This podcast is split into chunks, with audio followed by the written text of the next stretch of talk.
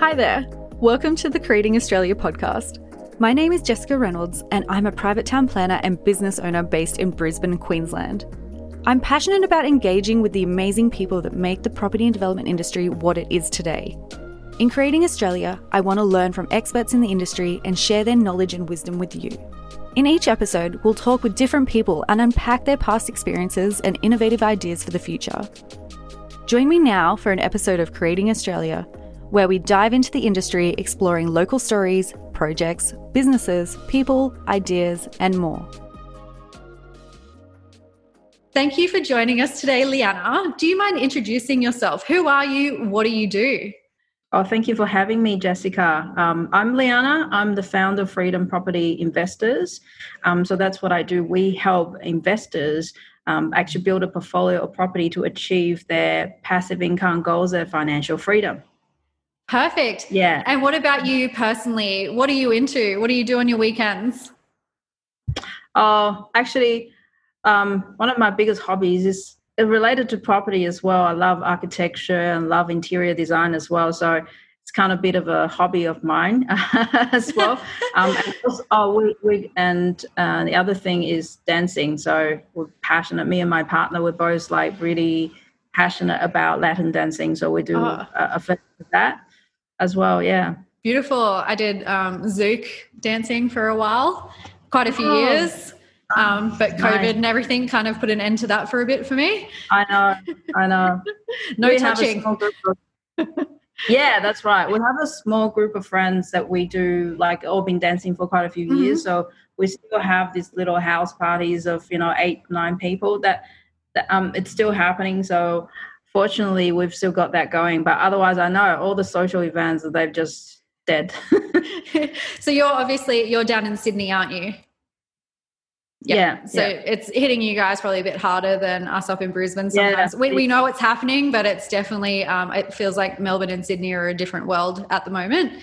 Um, so it's really interesting that you know you have this property investment and property development type like um, aspect to what you do and then on your personal side you're very creative and but both very technical. You know dancing takes a lot of brain coordination.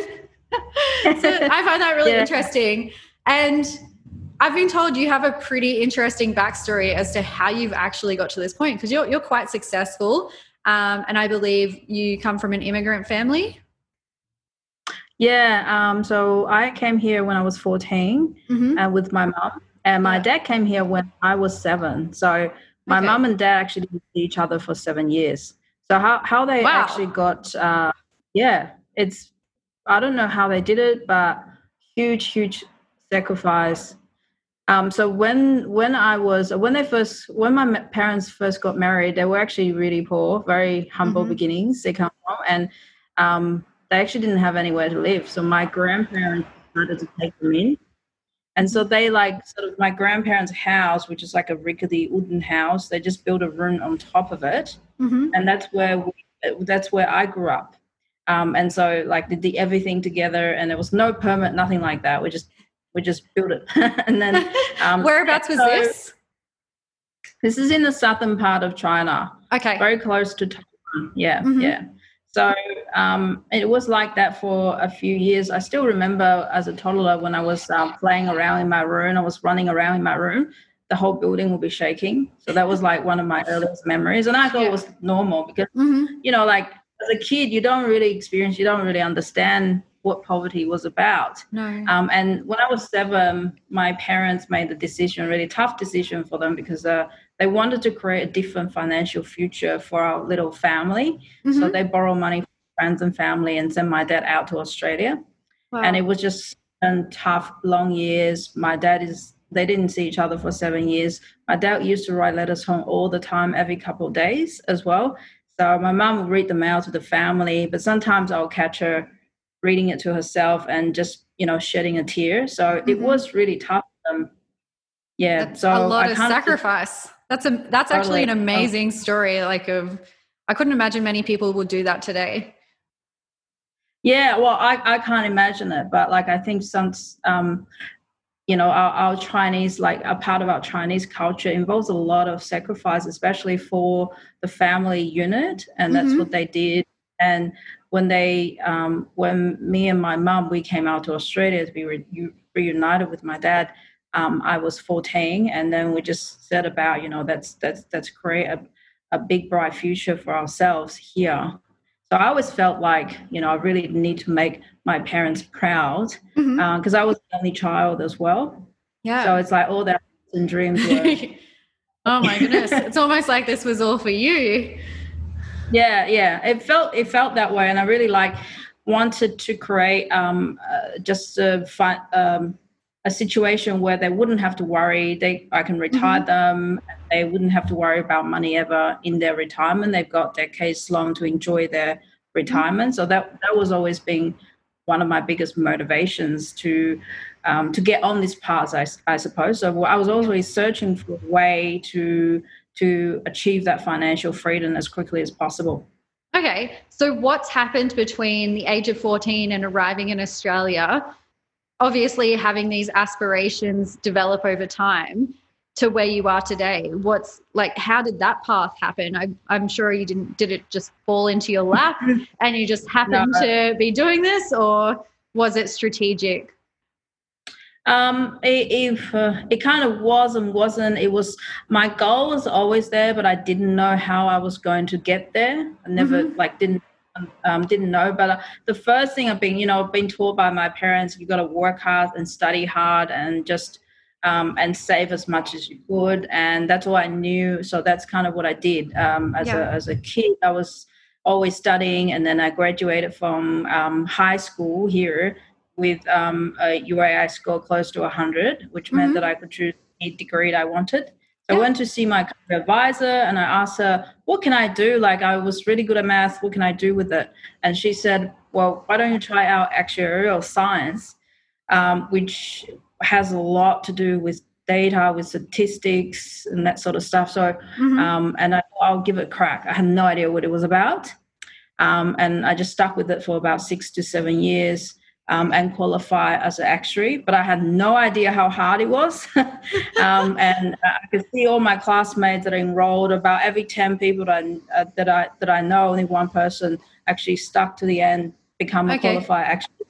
It was a bit of a tough journey, but then that meant wow. that uh, we actually do. This is how I sort of opened up the opportunity for me to eventually expose me to this whole world of investment and okay. uh, specifically property investment because that's what actually what actuaries do actually we analyze and study lots of different asset classes okay um, and how perform and also we work for insurance major banks and insurance companies so i work for suncorp qbe nrma um, all those sort of uh, companies mm-hmm. and we built uh, models. We analyze all the past data, understand the trends and patterns in the data, mm-hmm. and we use that to build models that will predict the future. Yeah. Um, wow. That was my data. And um, a lot of, you know, like if you see reports come out of banks talking about where the property market is going, where the mm-hmm. economy is going, a lot of that would, ha- would have had input from people like us, like actuaries okay. or data scientists. Um, and so that was my background. And I just thought to myself, well, I have got all these skills. Um, and I couldn't really see that, uh, even though I was doing really well career wise, I was getting six figure income pretty quickly. And then I still couldn't see a way to set myself up and set my parents up in a short space of time. So mm-hmm. I knew that I had to, like, we all know you can't save your way to financial freedom, and super yeah. isn't going to either. So I had to find a other way to do it. So I just mm-hmm. looked at all the asset classes and I realized that property was the way to do it, and you can actually do it quite safely and mm-hmm. fast as well. So that's how I got onto property. And because I knew how to predict, um, build pricing models and predict uh, forecasting models, for example, mm-hmm. so I just applied the same skill set to yeah. property. And do you and think even sorry sorry to interrupt I'm just kind of thinking of what while you're saying you've obviously got the numbers you have the data you obviously very much believe in property even in this time you know during a pandemic slash recession do you think that it's still a safe and the best um, asset class based on your data and Absolutely. your numbers. Yeah. Actually, um, it's actually um, interesting that you say that. A lot of people ask us the same question. Mm-hmm. So, um, if you study, um, when you look at the data historically, and this is always true, happens every single time, and not just in Australia but around the world as well, mm-hmm. a property boom always follows an economic shock. Yeah. Whenever there's an economic shock, I bet you in the 12 months after that economic shock, there is a property boom. Yeah. So it happened time and time again. And uh, I actually got myself started um, investing in property in the GFC. Yeah. That wow. was the best buying opportunity ever. Yeah. Uh, this is probably the second best buying opportunity, um, if not the best buying opportunity that we had in the last 12 years since the GFC. Um, during the GFC, people were too scared. There was so much mm-hmm. fear mongering media. It was far worse than what it is today um, in terms of, you know, the media, how they were saying property market was going to crash here in mm-hmm. Australia and all that stuff. It didn't. Um, it had a tiny, tiny bit of a correction uh, was only about 5% correction and then grew about 20% the following year. and I That's bought a negotiable discount. Yeah, it's like it was a great time to be buying because it was a buyer's market. Mm-hmm. You could get a discount on things. So I did that with my first property. And then uh, within 12 months, uh, I bought it for about 400 grand. And within 12 months, I revalued that to 500 grand. Yeah. So wow. For you know investor that was a huge boost for me. Mm-hmm. um, but like when i it took a lot of guts to do that. Mm-hmm. a lot of people say me you're crazy to be buying property right now. Um, you know well-meaning advice. Um, but if you were looking at the just the history the data um, you can see that very obvious signs that like there's a big pickup straight after every economic shock yeah, I'm interested to know if there's a theory or an actual proven reason why, once there is a shock, that there is such growth. Like, what is why? There are a lot of factors. So, like the earliest evidence I found was actually the Spanish flu, mm-hmm. which was probably the biggest, the the best comparable pandemic that you can um, you can sort of compare this one with. And during the the Spanish flu, I mean, over I think about 10, 20, 30 million people lost their lives, unfortunately. But straight after, the borders reopened mm-hmm. and we had heaps of immigration coming through. Mm-hmm. And then straight after that, we had a massive property growth spurt as well. Um, so that's one reason, immigration. Mm-hmm. And the okay. other reason is usually government stimulus. So okay. a lot of government stimulus around this kind of time, usually they target infrastructure Mm-hmm. Um, yes. Construction. So a lot mm-hmm. of that money flows into infrastructure construction industry, which creates jobs, um, which then flows on, and there's population from uh, in terms of immigration numbers. So population growth will pick up uh, quite significantly as well. So a combination of those reasons to help the these are the strategies that can help the economy recover the fastest. Okay, in, just proven. Possible. Yeah, and government tend to just use that. Okay. And um, they're definitely doing it at the moment, aren't they? Definitely a lot more money into um, infrastructure and I guess um, prop- putting money into um, housing. Absolutely. So, like, the government just approved, I think, $65 billion of shovel ready projects the other day. Wow. And that's on top of, um, I think they already injected something around $400 billion into, of stimulus into the economy. So, if anything that's unprecedented this time around as compared to all the other times, it's the amount of stimulus they are putting into the economy. So, during the GFC, I counted they spent about $10 billion on our economy. Okay. Uh, this time around, it's $400 billion. Okay. It's 40 times.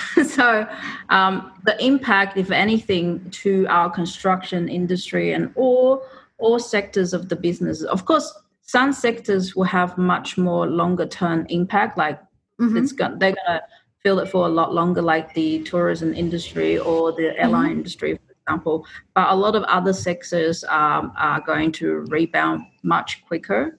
Yeah. Um, and construction is certainly an industry that's really thriving now. Yeah. Wow. No, that's really like I love that. That's really good, useful information it definitely um, counters a lot of the fear mongering um, yeah. about the industry. And obviously, um, as I said, in Queensland ourselves, like we're not feeling um, much of a drop at this point. um, everyone's quite busy. Um, I'm not sure about the southern states, but I, it sounds like it's it's still all going, all systems go. Yeah. Because we have a massive shortage of supply of new construction. It's been mm-hmm. sort of in decline since 2018, like two okay. or three years now. Because you know, like I think uh, it was partly due to APRA putting in all these lending restrictions. Yeah. So it really sort of discouraged developers from building any mm-hmm. new stuff. Really difficult to get finance. Yeah. Um, and then suddenly we have this whole home builder grant incentives, all these incentives coming through, and we have a lot more people going out there just buying, trying to buy something so that they can get all the incentives and grants um, they're qualified to get. And then we don't have, there's not enough property on the market. Definitely. And especially for new housing, that's that's the problem that's every single state has that problem. Like mm-hmm. we Sydney would basically have like a, a drought of new properties. And yeah. in Melbourne, a similar thing. And in Brisbane, I know it is because because finding anything that is uh, ready land that is ready to build on is just about impossible in Brisbane right now. Yeah, nah. You go look for even just realestate.com, look for vacant land. Exactly. Um, yeah, pretty much you might find three places. and there's yeah. probably something wrong with those ones no offense if you have a property on there, but it definitely is. Um, they tend to be the problem sites because they just go yeah. like this. Um, I'm just wondering if um, there is a lot more this time around. People aren't as fearful of um, buying and selling property because of what's happened during GFC, and a lot more education, I guess, from people like yourself who say, "Hey, traditionally this is what happens. Don't be worried." And so this time we probably won't see as much of a drop because people are still willing to take the risk based on, um, I guess, the data. Yeah, I agree with you. Actually, we've our our membership has um, uh, exploded during during COVID nineteen. Funnily enough, we we've been we've had over um, literally probably over a thousand members sign up in the just last two or three months, which has been massive. Um, and I think a lot more people are a lot more aware now. They have the filter on when they listen to the media. They don't always mm-hmm. just take it. Uh, they, they take it with a grain of salt, which is yeah. which is great.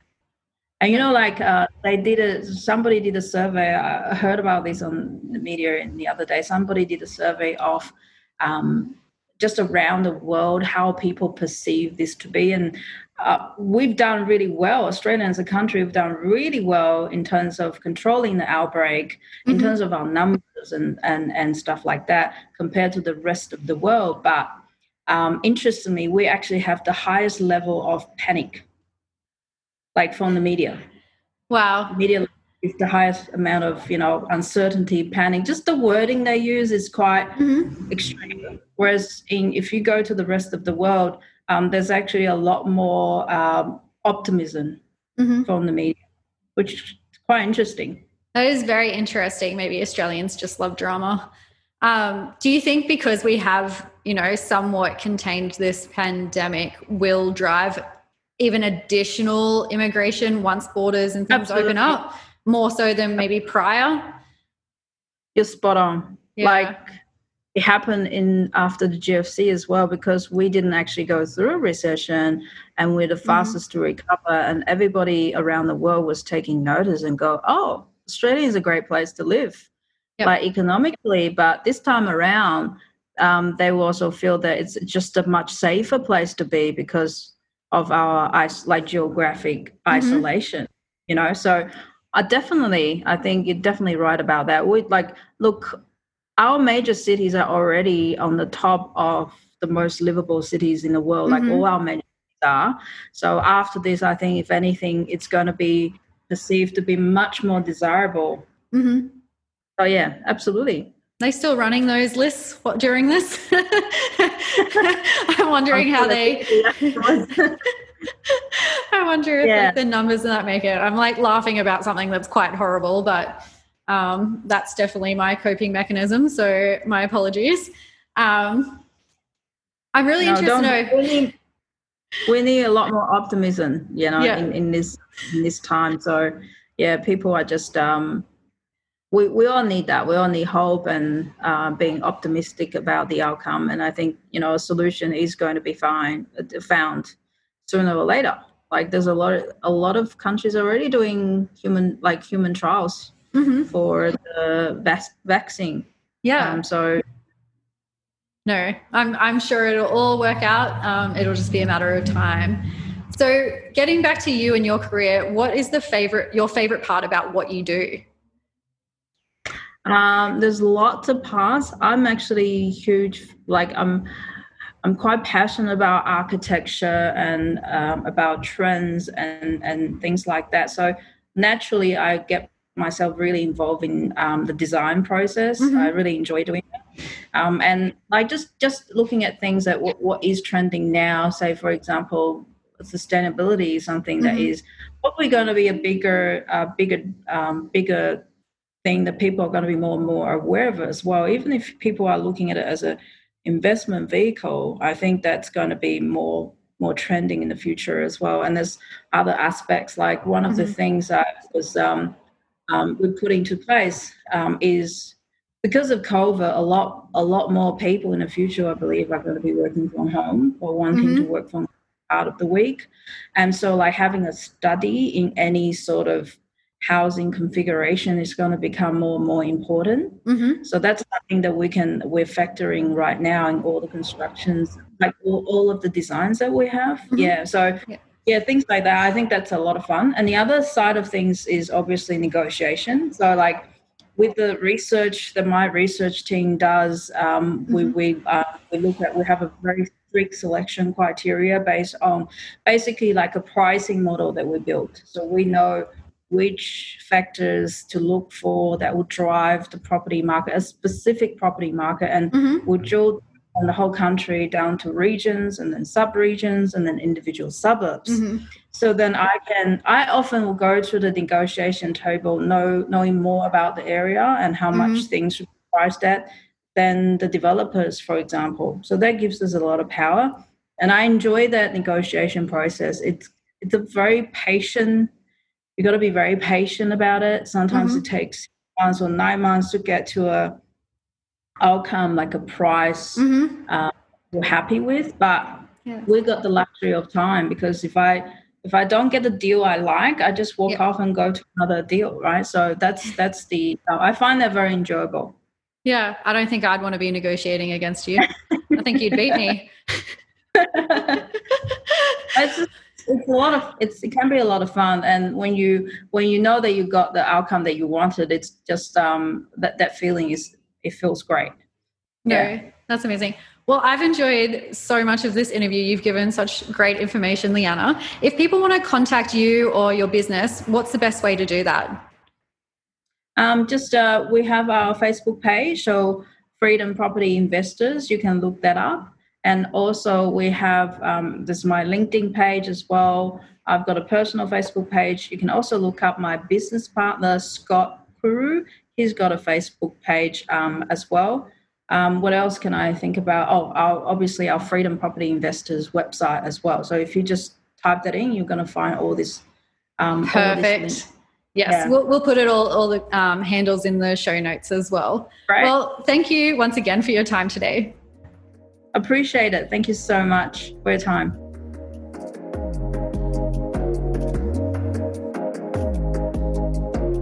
Thank you for listening to this episode. If you would like to see this product in action, please head over to the Urban Planners Queensland YouTube channel. Links are in the episode notes, or you can find the recordings by visiting upqld.com.au. That is upqld.com.au.